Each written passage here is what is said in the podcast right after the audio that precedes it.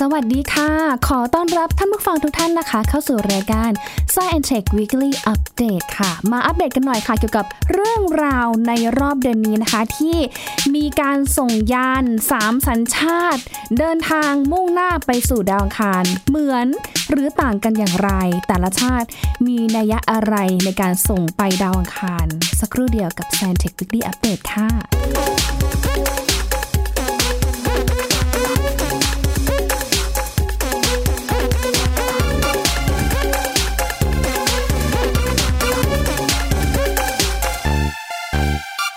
ห ส่งกันไปเป็นที่เรียบร้อยแล้วนะคะสำหรับยานโฮปหรือว่ายานอัลมันค่ะ ที่แปลว่าการส่งความหวังของคนรุ่นใหม่นะคะ เป็นยานสัญชาติอาหรับเอมิเรตส์ค่ะ มุ่งหน้าสู่ดาวอังคารนะคะ ที่ถูกปล่อยจากทาง อนใต้ของญี่ปุ่นนะคะ เมื่อช่วงประมาณวันจันทร์ที่ผ่านมาตีสี่เช้ามืดเลยนะ แล้วก็มีการไลฟ์ถ่ายทอดสดนะคะ ทั้งจากของฝั่ง NASA UAESA นะคะ เป็นองค์การอวกาศของสหรัฐอาหรับเอมิเรสเองนะคะ แล้วก็จักซ่านะคะที่มีความร่วมมือกันหลายสัญชาติค่ะ ก็เป็นอีกหนึ่งชาติที่น่าจับตามองนะคะ เพราะว่าก่อนหน้านี้เองนะคะ UAE หรือว่าสหรัฐอาหรับเอมิเรสเองเนี่ยก็ไม่เคยมีข่าวนะว่า จะส่งคนไปหรือว่าส่งยานไปนอกโลกไปสถานที่อื่น ๆ นอกโลกค่ะแต่ว่าปรากฏ ว่าเล็กๆ ไม่ใหญ่ๆทำนะคะ คือเปิดตัวมาปึ้งนะคะ ก็ส่งยาน Hope นะคะ มุ่งหน้าสู่ดาวอังคารเลยค่ะ แล้วก็ตามมาด้วยนะคะ ยานเทียนเวิ่นหนึ่งของจีนค่ะ ก็ส่งไปเมื่อวานนี้ด้วยเช่นกันนะคะ แล้วก็เดี๋ยวสิ้นเดือน ติดตามดูค่ะ เพราะว่า NASA เองนะคะ จะส่งโรเวอร์ค่ะเป็นรถนะคะ Perseverance ค่ะ ขึ้นไปสำรวจดาวอังคารอีกหนึ่งลำด้วยนะคะ เรื่องราวจะเป็นอย่างไรทั้ง 3 ชาติที่ส่งไปเนี่ยนะคะ ต้องการที่จะแสดงศักยภาพด้านอะไรบ้าง มีนัยยะอะไรแอบแฝงอยู่หรือเปล่านะคะ ไปติดตามจากการพูดคุยนะคะ แบบสนุกสนุกสบายๆนะคะ กับพี่แจ็ค ดรอมรินพิมพ์หนู วิศวกรชำนาญการด้านบริหารการทดลอง และการสำรวจอวกาศ หัวหน้าโครงการ National Space Exploration หรือว่า NSE ของสถาบันวิทยาการ อวกาศ และภูมิสารสนเทศ GISTDA Academy ค่ะโหพี่แจ็ครอบนี้ต้องจับตามองอะไรรเป็นพิเศษกับยาน Hope บ้างคะ ถ้าของตัว UAE เนี่ยนะก็ต้องบอกเลยนะครับว่าเขาเป็นชาติที่มาหลังๆเลย อืมและเขามาแรงมากนะครับ ค่ะ UAE ก็เพิ่งมีนักบินอวกาศไปเมื่อเร็วๆนี้เอง ค่ะ เราอาจจะพอทราบแล้วนะครับว่าอาหรับเอมิเรตส์นะครับก็จะมีงบประมาณมากนะครับ อืมและเขาให้ความสนใจในด้านอวกาศด้วยนะครับ อืมแล้วก็ทีเนี้ยเขาหลังจากที่พอเขามีนักบินอวกาศของประเทศเป็นครั้งแรกแล้วเนี่ยนะเขาก็กระโดดก้าวไปที่ไปสำรวจดาวอังคารเลยครับ โอ้ดวงจันทร์ไม่ไป ก็จะยาวไปนู่นเลยครับเล็กทีๆดีไม่ยวใหญ่ๆชอบนี่คือสไตล์ของ UAE นะครัคะบเพราะเขามีแบบงบเยอะเนาะครับแล้วรอบนี้เขาส่งยานขึ้นไปทำภารกิจอะไรบ้างบนดาวอังคารนะคะพี่แจ็คเอ่อหลักๆเนี่ยนะครับก็ยังเป็นเรื่องของการเอ่อดูศึกษาสภาพแวดล้อมนะครับความเป็นเราเราเรียกกันว่าเป็น Asian Asian environment คือสภาพมันเหมือนเคยอุดมสมบูรณ์ด้วยน้ำมาก่อนนะครับ เหมือนค่ะเคยมีสิ่งมีชีวิตมาก่อน แต่ปัจจุบันเนี่ยมันแห้งแล้งมากอืมนี่ก็ยังเป็น หลักๆ ที่เราจะไปสำรวจกันไม่ว่าจะเป็นนาซาหรือรัสเซียนะครับก็ก็ก็ยังดูด้านนี้กันอยู่ครับอืมแล้วตัวส่วนประกอบของยานเองอะค่ะ พอไปถึงดาวอังคารแล้วเนี่ยเขาต้องไปทำหน้าที่อะไรบ้าง หรือว่ามีมีอุปกรณ์ในการสำรวจอะไรบ้างอะค่ะอืมเอ่อตัวอุปกรณ์ยานของ UAE นะครับก็คือตัว Hope เนี่ยนะครับเขาตอนนี้เนี่ยก็คือเป็นช่วงของการพัฒนาที่เขาก็จะดูในเรื่องของเคมีคอลนะครับดูในเรื่องของพวก พื้นผิวอืมเป็นเซอร์เฟสของดาวอังคารก่อนนะครับ ก็ค่ะลักษณะกายภาพทั่วไปนั่นเองครับ ก็จะมีการดีเทคของอุณหภูมินะครับ แล้วก็พวกเอ่อความชื้นนะครับ เป็นวิน เป็นเอ่อลมดีกว่า เรียกว่าค่ะสภาวะอากาศ การเคลื่อนไหวของอากาศบนบนนั้นครับ คือไปดูว่าดาวอังคารเนี่ยเขาต่างจากโลกเรายังไงบ้างครับอะไรอย่างเงี้ยค่ะ มีมีน้ำหรือเปล่าคะตอนนั้นณเวลานี้นะครับนาซาก็ยังไม่ค้นพบน้ำครับอืมครับ ของเหลวที่เจอบนดาวอังคารก่อนหน้านี้เป็นลักษณะแบบไหนอะคะพี่แจ็ค จริงๆเนี่ยผมผมผมก็ยังไม่เจอนะ ค่ะว่าเขาเจอของเหลวอืมนะครับ คืออย่างที่สิ้นเดือนกรกฎานี้นะครับนาซาจะส่ง Persevere ก็คือเป็นโรเวอร์ตัวที่ล่าสุดเลย ที่นาซาพัฒนาขึ้นมาเพื่อไปสำรวจทั้งเอ่อแร่สิ่งมีชีวิตนะครับ แล้วก็สภาพภูมิอากาศต่างๆนะครับ โดยที่ไอ้เจ้าตัว persevere เนี่ยนะครับมันจะถูกส่งไปก็คือสิ้นเดือนประมาณสิ้นเดือนนี้นะครับกว่ามันจะไปถึงดาวอังคารก็คือส่งสิ้นเดือนไม่ใช่ว่ามันจะไปถึงเลยนะครับ ค่ะ ก็คือใช้เวลาอยู่ประมาณ 7-8 เดือนครับ โอ้นะครับ ค่ะ พอหลังจากนั้นแล้วเนี่ยก็ประมาณสักกุมภาปีหน้านะครับก็จะทำการ landing Hope นะครับก็เป็นอีกตัวหนึ่งที่จะตามมา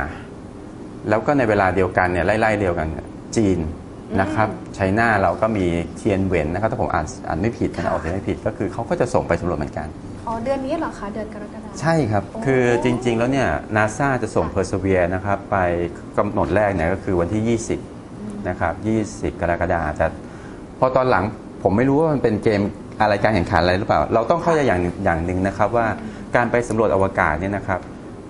อย่างที่เขาต้องการคือเขาต้องการเอ่อความเป็นผู้นำด้านอวกาศ อืม เรื่องของงานวิจัยนะครับ เรื่องของเทคโนโลยี เรื่องของอุตสาหกรรมอะไรต่างๆเนี่ยอันนั้นก็เป็นเรื่องที่ผลพลอยได้ที่ตามตามมา แต่อย่างหนึ่งที่เขาต้องการคือเขาต้องการการแข่งขันกันครับ ไม่ว่าจะเป็นทางด้านการค้าอะไรก็ช่างนะกีฬาเรายังมีโอลิมปิกเลยใช่ไหมครับค่ะนี่ก็เหมือนกันครับเป็นเหมือนกับว่าเป็น goal เลย ใครไปถึงดาวอังคารก่อนใครไปเหยียบได้ตอนนี้ยังไม่มีมนุษย์คนไหนเหยียบดาวอังคารนะครับค่ะก็มีเป็นโรเวอร์ของนาซานี่เอง นาซาบอกว่า 20 กรกฎาคมจะส่ง Perseverance ไปนะครับ สักพักก็จีนออกมาครับ บอกว่าเดี๋ยว 23ฉันก็จะส่งเทนเบนไปเหมือนกันค่ะสู้กันมากเลยนะครับ แต่ว่าผมแปลกใจมากอยู่ๆค่ะแล้วนาซาก็เปลี่ยนกำหนดการจาก 20 มาเป็น 30ค่ะกรกฎาคมแทน ไม่ไม่รู้ว่าด้วยสภาวะความพร้อมหรืออะไรก็หรือเปล่านะครับ หรือว่าต้องการที่จะเห็นว่าจีนสำเร็จหรือเปล่าอะไรอย่างเงี้ยอ๋อน่าคิดค่ะน่าคคิรัดบนะคะอาอาจจะเป็นการแบบว่าช่วงชิงกันว่า เหมือนอ้าวคุณไม่สำเร็จแต่ผมทำสำเร็จหรือว่าอะไรนี่แหละครับค่ะก็ก็อาจจะดูเรตติ้งกันไม่รู้นะครับค่ะอย่างนี้ก็น่าสสนรุปว่าเดือนนี้ก็คิวเยอะเหมือนกันคิวนะเยอะเลยครับทั้งคิวเยอะ UAE เลยส่งยาน Hope ไปครับนะคะนาซาอเมริกานะคะครับแล้วก็จีนเทียนเวิ่นใช่ต้องรอดูว่า ทั้ง 3 ภารกิจนี้จะสำเร็จหรือเปล่า แต่ว่าแอบเอาใจช่วยอยู่นะทั้งครับ3ท่านเลยนะคะครับอืมครับแต่ว่าค่ะถ้าถ้าจีนไม่พลาดนะครับค่ะก็คงจะไป landing ก่อนอืมแต่นี่นับว่าจะเป็นครั้งแรกเลยนะครับ ที่จีนจะ touch down ลงบนดาวอังคารได้โอ้นะครับ landing ลงได้นะครับค่ะแล้วก็แน่นอน U- UAE เนี่ยเขาก็จะตามมาค่ะอันนี้เขาก็พัฒนาอย่างต่อเนื่องนะครับอืมเพียงแต่ว่าเขาจะก้าวกระโดดเร็วมากนะครับ พอมีค่ะเป็นโอกาสปุ๊บ ขึ้นไป ISS เมื่อประมาณปลายปลายปีที่แล้ว ค่ะ ก็ไปดาวอังคารเลย โอ้แล้ว UAE ที่เขาไปอย่างเงี้ยค่ะ มีชาติไหนแบบให้ความร่วมมือหรือเปล่าคะหรือว่า อ่าครับก็เขาเหมือนเขาก็ร่วมมืออยู่กับทางเหมือนผมไม่แน่ใจเป็นทางรัสเซียหรือเปล่านะครับอืมที่อ๋อไม่ใช่ครับจีนครับค่ะแต่จีนที่ร่วมมืออยู่กับรัสเซีย UAE เนี่ยก็มีหลายชาติครับอีซ่าด้วยนะครับ ค่ะ มีหลายที่เลยช่วยกัน เพราะว่าเหมือนกับว่า ตัว UAE เองเนี่ยเขาอาจจะยังไม่ได้แบบมีประสบการณ์มากนะครับ ค่ะ แต่ว่าเขามีงบไงอ๋อเขาก็ค่ะเอาความร่วมมือนักวิจัยท่านนี้เอาเทคโนโลยีด้านนั้นเข้ามาช่วย ก็คือช่วยกันทำเป็น collaboration อย่างหนึ่ง อันนี้ก็เป็นสิ่งหนึ่งที่ประเทศไทยเราต้องการจะทำอย่างนั้นอยู่เหมือนกันนะครับ อืม เป็นทางที่ดีที่สุดเลยล่ะ ค่ะ เราใช้ลักษณะการเหมือนกับว่าเป็นความร่วมมือระหว่างค่ะประเทศนะครับ นอกจากว่าจะได้เรื่องของเทคโนโลยีแล้วเนี่ยเรายังได้พันธมิตรนะครับ ค่ะได้ มันไม่ใช่แค่ว่าเราจะตกลงกันคุยเรื่องอวกาศอย่างเดียวนะครับค่ะการเซ็นสัญญาฉบับหนึ่งเนี่ยมันรวมไปถึงนักเรียนอ่านันักเรียนแลกเปลี่ยนนะครับค่ะการเดินทางการศึกษานะครับค่ะวิทยาศาสตร์ที่แลกเปลี่ยนระหว่างกันมันมันได้หลายอย่างครับ มันเลยมันจะเป็นที่เราจะต้องทำค่ะ สักเจ้าเดียวประเทศไทยจะไปเหยียบดาวอังคารเพียงผู้เดียวอะไรเงี้ยมันบางทีตรงนี้มันไม่จำเป็นแล้วเนี่ยค่ะ ที่ผ่านมาเองไทยเรามีความร่วมมือด้านอวกาศหรือว่าด้านวิทยาศาสตร์ใช่อวกาศเนี่ยกับชาติไหนบ้างแล้วโอ้คะพี่แทบจะทั่วโลกเลยนะครับค่ะครับโอ้เราแล้วก็เราเป็นเอาจริง ๆนะครับ หลาย ๆ ประเทศมองว่าประเทศเราเป็นประเทศที่รวยนะครับเออในย่านค่ะเอเชียเนี่ยเราค่ะดูดีสุดครับอืม ครับแล้วเขาก็เหมือนกับว่าอยากจะเราดูแล้วเนี่ยเราเรามีแนวโน้มที่จะพัฒนาไปได้ แล้วก็ให้ความสนใจด้านนี้ด้วยอืมพูดตรงๆก็เหมือนกับเราเองก็มีมีความต้องการที่จะเป็นผู้นำด้านอวกาศในแถบทวีปเอเชียแปซิฟิกเหมือนกันนะครับแต่ในเอเชียแปซิฟิกของเราเนี่ยมันก็มีองค์กรอวกาศหลายที่นะครับ อย่างลาปันนะครับมาเลเซีย Space Agency นะครับอย่างเอ่อของฟิลิปปินส์ก็มีค่ะทีนี้ประเทศไทยเนี่ยครับณเวลาเนี้จิสดานะครับก็ทำหน้าที่เป็นเหมือน Space Agency ในขณะนี้นะครับ เรายังมีแผนที่จะทำเป็นแผนแม่บทอวกาศแห่งชาตินะครับมีองค์กรอวกาศแห่งชาติ มีกองกิจการอวกาศแห่งชาติ แต่ว่าเราก็รู้กันดีครับว่าประเทศไทยเราเนี่ยเป็นประเทศเกษตรกรรมนะครับ เราส่งออกผลผลิตทางการเกษตรเนี่ยสัดส่วนมากนะครับในเรื่องของวิทยาศาสตร์เทคโนโลยีเราก็ไม่เคยนิ่งเฉย เราก็พัฒนาอย่างต่อเนื่อง ล่าสุดก็มียารักษาโควิดใช่ไหมครับ ก่อนหน้านี้เราก็เพิ่งส่งผลึกโปรตีนไปอวกาศเรื่องรักษาโรคมาเรียนะครับค่ะแล้วก็มีการพัฒนาดาวเทียมจะทีออสองนะครับ หรือว่าเป็น Satellite Consortium ที่กำลังพัฒนาอยู่ในเวลานี้ก็มีค่ะเราพัฒนาไปอย่างต่อเนื่องครับ โดยที่ประเทศของเราเนี่ยจึงเป็นที่สนใจของนานาชาติอืมอย่างเช่นจีนนะครับ China Space Academy เอ่อ Space Administration นะครับค่ะของเขาเนี่ยก็เข้ามาติดต่อเรามาทำความร่วมมือตั้งแต่ทีออและโครงการทีออแล้วมี JAXA ครับค่ะ Japan Aerospace นะครับเอ่อ Exploration Agency เนี่ยอันนี้ก็เข้ามาติดต่อกับเราอยู่ตลอดครับ เรามีทั้งการประชุมที่เป็นแบบว่ารายปีค่ะการประชุมเว็บมิทติ้งรายเดือนก็ยังมีเลยนะครับค่ะที่คุยกับเขาว่าเออเราจะร่วมกันทำอย่างอะไรดี นอกจากนี้นะครับก็ยังมีเป็นกลุ่มใหญ่เลย อันนี้เป็นที่จิสตาที่เพิ่งทำความร่วมมือไปนะครับ ก็คือเป็น International Space เอ่อ Exploration Coordination Group นะครับ ก็คือเป็นกลุ่มหลาย ๆ ประเทศที่ร่วมกันที่จะร่วมกันสำรวจอวกาศอืม ลงขันนะครับ ไม่ว่าจะลงขันหรือว่าจะร่วมประชุมหารือแนวทางทิศทางนะครับ ว่าเราสำรวจประการแล้วเราจะดึงให้เศรษฐกิจของประเทศขึ้นไปได้ยังไง เราจะแชร์ Data กันยังไงนะครับ แล้วก็จะแชร์ทรัพยากรยังไงยังไงอันนี้นะครับค่ะจิสด้านะครับในฐานะเหมือนเป็นตัวแทนองค์กรองค์กรอวกาศของประเทศเนี่ยก็มีความร่วมมือกับหลายๆประเทศอยู่ตลอดเวลาครับ ส่วนใหญ่เขามาขอให้ไทยเราทำอะไรบ้างคะที่เห็นเป็นแอคทิวิตี้ขึ้นมาเลยอะค่ะอย่างแรก ๆเลยนะครับค่ะก็เป็นเรื่องของ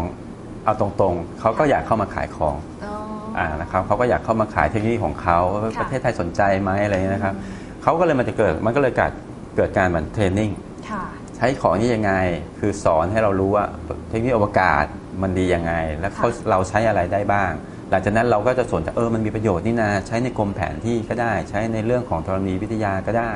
ใช้ภาพถ่ายดาวเทียมมาดูนู่นดูนี่ได้นะครับ การสำรวจอวกาศเฮ้ยเราไปจนถึงพัฒนาเป็นเรา ลองเอาข้าวไปปลูกบนดวงจันทร์ได้ไหมบนดาวอังคารได้ไหมอะไรอย่างเงี้ยนะครับ ค่ะคือเหมือนมา get idea พอ get idea เราปุ๊บเราก็อยากจะค้นคว้าวิจัย และมันก็เป็นความร่วมมือเกิดขึ้นนะครับ ก็อาจจะมีการอ่าแลกเปลี่ยนเทคโนโลยีกันบ้าง มีการพัฒนาร่วมกันบ้างครับหลักๆก็จะเป็นเรื่องเนี่ยแหละครับเทรนนิ่งเทรนนิ่งเสร็จก็ใช้แอปพลิเคชันนะครับแล้วก็เริ่มพัฒนาเอง ค่ะ เขามาเป็นเอ่อ advisor ให้บ้างมาเป็น assistant บ้างเนี่ยนะครับ ก็เป็นความร่วมมือกันจนสุดท้ายก็เกิดเป็นการประชุมใหญ่ เป็น bilateral เป็น multilateral ขึ้นมานะครับเป็นการลงนามความร่วมมือต่างค่ะๆ MOU MOC อะไรต่างๆนี่ไปเรื่อยๆนะครับจนสุดท้ายเราสามารถที่จะสร้างหรือว่าคอนดักอะไรขึ้นมาได้จริงๆนะครับย้อนกลับไปถามเรื่องดาวอังคารหน่อยนะครัคะบก่อนหน้านี้เรามีข้อมูลสำคัญอะไรบ้างเกี่ยวกับดาวอังคารหลักๆเลยค่ะพี่หลักๆเลยนะครับใช่ค่ะคืออย่างที่ผมเกริดไปตอนแรก ดาวอังคารแห้งแล้งมากครับค่ะสภาพเนี่ย ถ้าเราไปขอโทษนะครับอาจจะเป็นอย่างภาภาคอีสานของเรา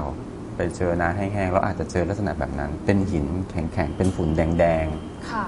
อ๋อๆมีสภาพแบบนั้นครับ แต่ว่ายังไม่กว้างพอค่ะนะครับ ยังไม่เพียงพอที่จะสำรวจได้ มีลักษณะคล้ายแต่ยังไม่กว้างพอ แต่ถ้าเราไปเทียบอย่างแถวๆพวกเอ่อไอท่าพวกแถวแอริโซนานะครับเมืองแห้งแล้งเม็กซิโกกันดารกันดารมากๆของค่ะแถวอเมริกานะครับตอนล่างเนี่ยก็จะแบบ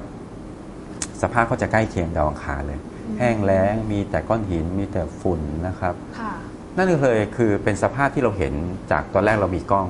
แล้วกล้องเป็นกล้องโทรทรรศน์ที่ส่องไปไกลอย่างดาวครับเราพบว่า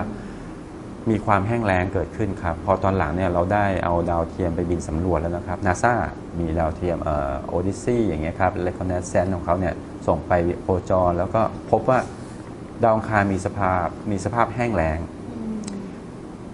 แห้งแล้งไม่พอนะครับ แล้วก็ยังมีอุณหภูมิที่ช่วงกลางวันก็ร้อนนะครับ กลางคืนก็เย็นมากโอ้นะครับค่ะแล้ว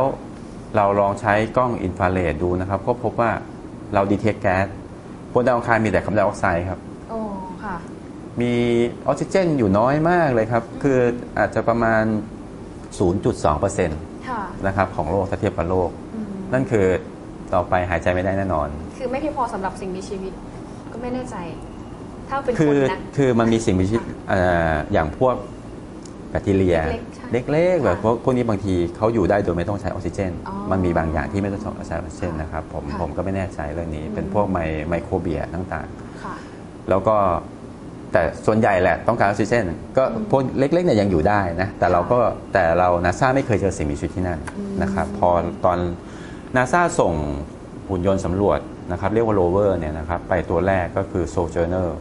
Sojourner เนี่ยส่งไปเดินไปได้กิโลหนึ่งก็ดับวูบเลย อ้าวแบตหมดทำไมคะก็คือมันเหมือนเป็นการทดลองเทคโนโลยีครับเขาก็ลองใหม่ครับเออมันดับเพราะอะไรนะครับมันค่ะบางทีไปเจอพายุทรายมันเล็กเกินไป ตัวมันเล็กมากเลยครับ มันเล็กเหมือนรถบังคับเรา อ๋อ ไปเจอพายุทรายไปเจอพอมันหงายปุ๊บโซลาร์เซลล์ดับอะไรเงี้ยครับไม่มีการชาร์จไฟ ก็ทำตัวพัฒนาที่ใหญ่ขึ้นนะครับเป็น Spirit Opportunity Curiosity จนเอ่อเมื่อประมาณ สองสองสองปีก่อนที่มี Insight นะครับ Insight ก็คือเป็นตัวมันไม่ใช่โรเวอร์มันเป็นเหมือนหุ่นยนต์สำรวจที่ไปเจาะลึกลงไปใต้พื้นผิวเนี่ยนะครับของตัวดาวอังคารนะครับ ตัวนั้นเนี่ยมันก็เลยจะบอกได้ว่า เอ้ยดาวอังคารมีสภาพเนี่ยเอ้ยมันเคยอุดมสมบูรณ์มาก่อนอ่าค่ะมันมีร่องน้ำครับ มันมีทางน้ำไหล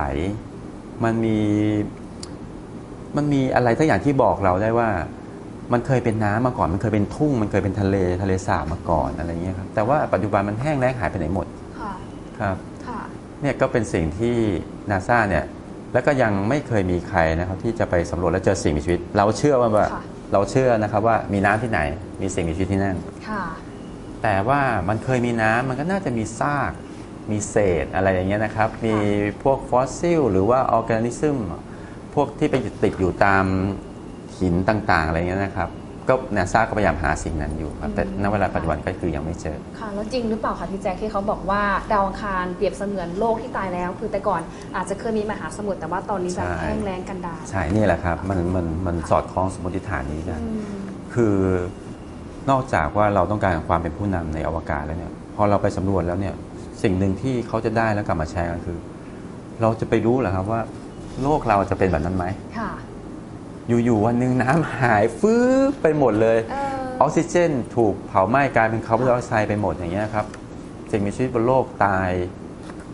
สภาวะที่มันเกิดขึ้นกับดาวอังคารมันเกิดขึ้นได้ยังไงอะไรเงี้ยครับหรือเคยมีน้ำแล้วทำไมถึงแห้งไปค่ะแล้วโลกเราจะเป็นแบบนั้นไหมเออ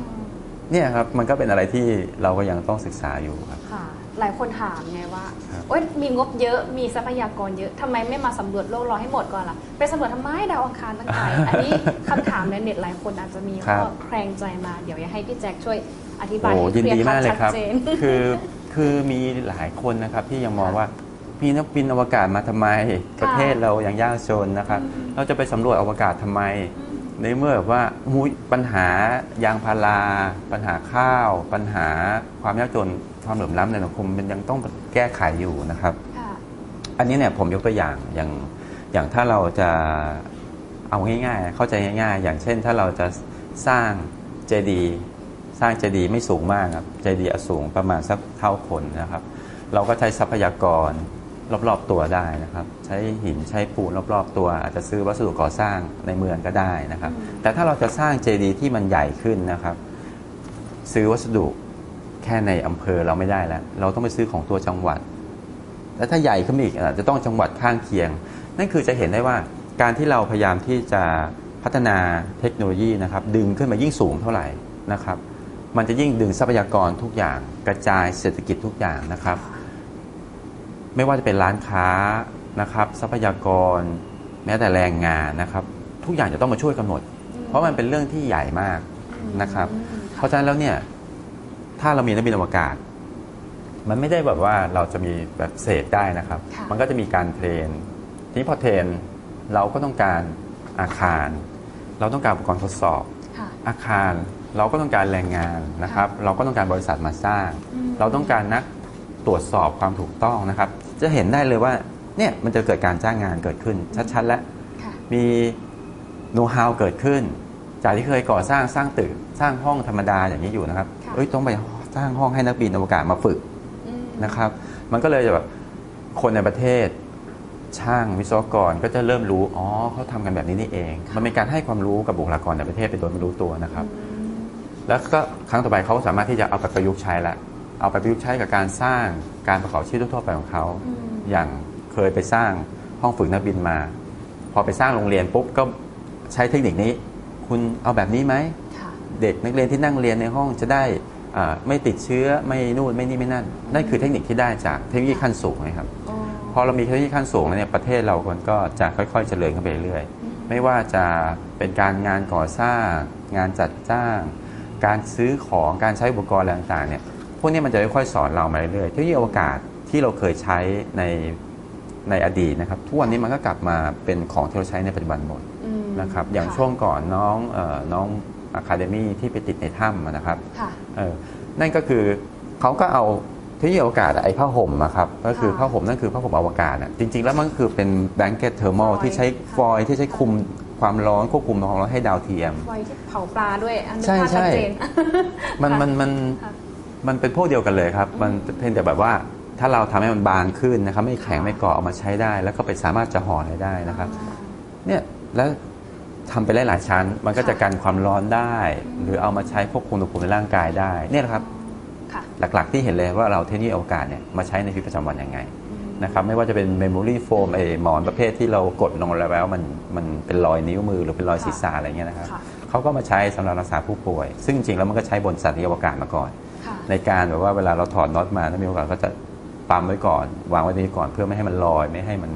อยู่ในอวกาศนะครับ มันอาจจะร่วงลอยได้อะไรอย่างเงี้ยนะครับ คือเรียกได้ว่าสร้างคนสร้างงานก็สร้างนวัตกรรมด้วยนะใช่คะคือระหว่างทางที่แบบเนี่ยเราไปศึกษาใช่เรื่องราวทางอวกาศหรือว่าไปสำรวจครับอวกาศเนี่ยมันก็ทำให้เราได้ค้นพบครับเทคโนโลยี นวัตกรรมต่างใช่ๆมากมายที่เอาครับมาใช้ในชีวิตประจำวันบนโลกครับ ของเราด้วย และยิ่งถ้าสมมุติเราจะทำเป็นโรเวอร์ขึ้นมาค่ะ ไปสำรวจดวงจันทร์มันไม่ใช่ว่าเราเอาสร้างเสร็จแล้วเราก็ส่งไปเลยนะมันก็ต้องมีการบรรจุหีบห่อ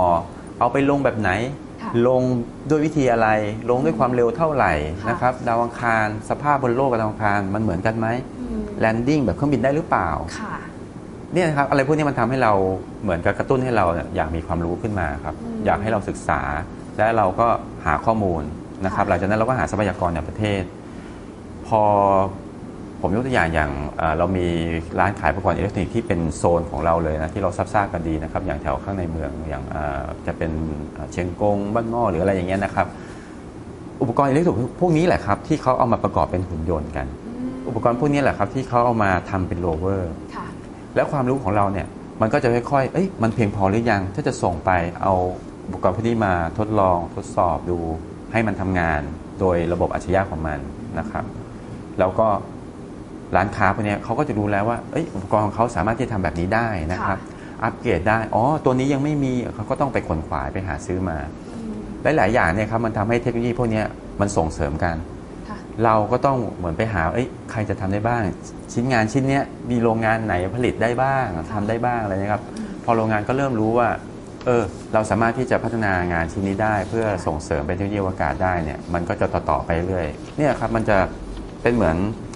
เราพยายามจะปาหินก้อนเล็ก ๆ ลงในอืมลงในสระน้ำครับมันก็จะเกิดค่ะเป็นแรงกระเพื่อมเล็ก ๆ แต่ถ้าเราปาหินก้อนใหญ่ครับ แรงกระเพื่อมก็จะมหาศาลเกิดขึ้นครับอืมสภาพแวดล้อมทุกอย่างนะครับ ไม่ว่าจะเป็นสังคมนะครับ เศรษฐกิจมันจะกระตุ้นไปหมดครับค่ะมันเป็นการเหมือนการฉุดกระชากครั้งยิ่งใหญ่ของประเทศเลย ถ้าเราคิดจะไปดาวอังคารจริงค่ะ มีคนถามว่าเป็นไปได้ไหมที่มนุษย์แบบมีเป้าหมายไปสำรวจดาวอังคารกันหลายๆชาติ อาจจะมีการย้ายอาณานิคมจากโลกเราไปที่ดาวอังคารในอนาคตก็ได้ ความเป็นไปได้มันมีมากน้อยแค่ไหนคะเพราะว่าอย่างที่พี่แจ็คบอกไปก็คือ ครับ สภาพแวดล้อมดาวอังคารมันโหดมากเทียบกับโลกของเราครับใช่อะไรอย่างเงี้ยค่ะๆครับเออผมให้ดูตัวนี้นิดนึง ค่ะก็คือตัวเจ้าตัวเนี้ยเป็นโรเวอร์ Perseverance ล่าสุดของ NASA นะครับ ที่เขาจะส่งไป อืม ก็มีอุปกรณ์ตรวจ surface ทางธรณีวิทยาค่ะ geology นะครับมี mineralogy ต่างๆ แต่ว่าผมไปติดใจตัวหนึ่งของ MIT ค่ะเป็นเซนเซอร์ตัวหนึ่งของ MIT ครับที่เขาทำขึ้นมาเพื่อดึงเอาคาร์บอนไดออกไซด์ในดาวอังคารแล้วผลิตเป็นออกซิเจนอืมอันอันนี้น่าสนใจมากคือค่ะนั่นคือหมายความว่าอีกหน่อยเนี่ยเราอาจจะไม่ต้องส่งโรเวอร์ไปค่ะแต่เราส่งไอ้เจ้าตัวเนี้ยทิ้งไปเลยนะครับ ทิ้งไปที่ดาวอังคารเยอะๆแล้วก็ให้มันดึงเอาคาร์บอนไดออกไซด์บนดาวอังคารแล้วผลิตเป็นออกซิเจนให้เรา ค่ะ สร้างบรรยากาศให้เราหายใจได้ หลังจากนั้นเราค่อยส่งคนไปอะไรทำนองเนี้ยครับ มันคือเป็นเทคโนโลยีเป็นทิศทางครับ มันทำให้เห็นทิศทางของเทคโนโลยีว่าวันหนึ่งเราอาจจะต้องไปอยู่ที่นั่น อืมถามว่าทำไมเราไม่ไปอยู่ใกล้ๆอย่างดวงจันทร์ จะได้ไหมคะ ไปไปได้ครับ แต่ว่าเราเราเราจะรู้อยู่แล้ว เราเข้าใจว่าดวงจันทร์มันคือเหมือนบริวารของโลกนะครับ วันหนึ่งถ้าโลกมันสูญเสียเหมือนเสียหลักนะครับค่ะไม่ว่าจะเรื่องของ climate change นะครับ เรื่องของสภาวะอากาศ มนุษย์ถ้ามนุษย์อยู่ไม่ได้ สมมุตินะครับ มนุษย์อยู่ไม่ได้แล้วหรือว่าเราสูญเสียอะไรบางอย่างเนี่ยดวงจันทร์เนี่ยเราไว้ใจไม่ได้ครับ มันค่ะอาจจะถูกดึงดูดเข้าหากัน หรือเลิกหมุนตามเราค่ะตกใส่เราอะไรต่างๆเนี่ยครับโอเคมันณณระยะเวลาอันใกล้เนี่ยเราอาจจะใช้มันเป็นฐานเพื่อไปสำรวจต่อดาวอังคารดีกว่า เพราะนั่นถือว่าโลกอยู่ในระบบสุริยะจักรวาลเป็นดาวเอ่อเป็นดาวเคราะห์ตัวหนึ่งที่อยู่ในระบบสุริยะดาวอังคารก็เช่นกันอืมแต่ดวงจันทร์ไม่ใช่ค่ะดวงจันทร์เป็นแค่วัตถุที่หมุนรอบเราอืมอะถ้าเราจะไปใกล้ ๆ ก็ไปดาวอังคารดีกว่า อันอย่างน้อยก็ยังมีความมั่นใจกว่าครับค่ะถ้าเราตีอนานิคม ดูไปในอนาคตด้วยนะคะใช่ครับความยากง่ายกับภารกิจสำรวจดาวอังคารนะพี่แจ๊คครับโอ้ แต่ละโปรเจกต์อย่างเงี้ยค่ะเขาเตรียมตัวกันโอ้ หลายปียังไงบ้างใช่คะครับ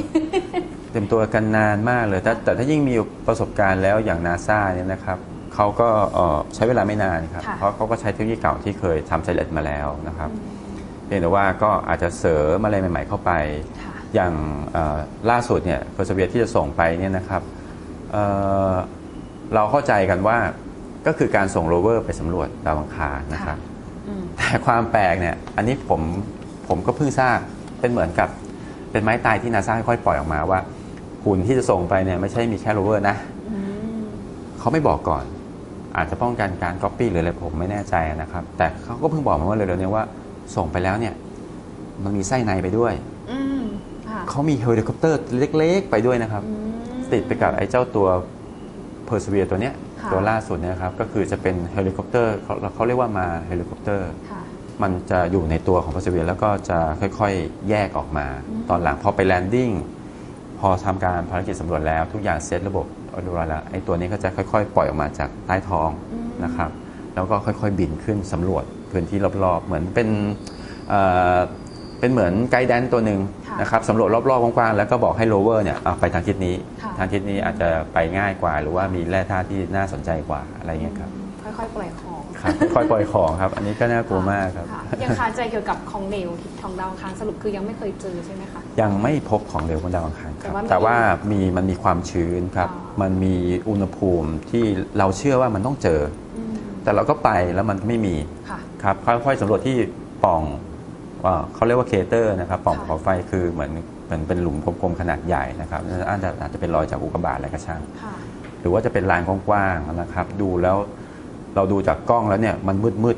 ๆมันอาจจะมีน้ำหรือเปล่าอืมแต่พอเราลงไปสำรวจแล้วเนี่ยนะครับนาซาสำรวจก็ยังไม่พบของเหลวครับถามพี่แจ็คในฐานะที่เป็นนักวิทยาศาสตร์นะคะครับเชื่อเรื่องของสิ่งมีชีวิตนอกโลกไหมคะไม่ได้หมายถึงมนุษย์ต่างดาวครันะบแต่แบบครับสิ่งมีชีวิตอาจจะเป็นเล็ก ๆ ก็ได้ที่ คือคือถ้าถ้าเราดูข้อมูลนะครับที่เรามีนะครับโอเคละเรายังไม่เจอนะครับ แต่ถ้าถ้าเรามาลองนึกดูดีๆนะครับ ข้อมูลที่เราเอาไปเปรียบเทียบนะครับ อย่างเช่น สิ่งมีชีวิตต้องใช้ออกซิเจนหายใจะสิ่งมีชีวิตต้องมีอุณหภูมิเท่านี้อะไรเงี้ยครับมนุษย์ถึงจะอยู่ได้ สิ่งมีชีวิตถึงจะอยู่ได้ อันนี้คือข้อมูลบนโลก แต่ว่าในมุมอีกอีกอย่างหนึ่งอะเราอาจจะไม่รู้ก็ได้ครับว่าไอ ไม่รู้จะเรียกว่ามีชีวิตหรือเปล่านะ ค่ะ แต่ถ้าเกิดว่ามันเคลื่อนไหวได้ มันขยับหรือมันคิดได้ มันวิวัฒน์ได้อะไรเงี้ยนะครับเขาอาจจะมีมาตรฐานอย่างหนึ่ง สมมุตินะครับไม่ใช้ออกซิเจนหายใจ อืมใช้คาร์บอนไดออกไซด์หายใจ โอ้ค่ะไม่อยู่ในบนดินแต่อยู่ใต้ดิน อะไรแบบนี้นะครับ มันเป็นอะไรที่เรายังค้นไม่พบนะครับ ค่ะเหมือนกับความเชื่อว่าเมื่อก่อนเราก็เชื่อว่าโลกแบน อืมถ้าเราไม่ลองออกเรือนะครับโคลมบัสไม่ลองล่องเรือไป เราก็ไม่รู้ว่าโลกมันกลมนะครับ ค่ะจักรวาลกว้างใหญ่ไพศาลนะครับ จะมีโลกที่มีสิ่งมีชีวิต เอ๊ะที่เดียวเหรอ อืม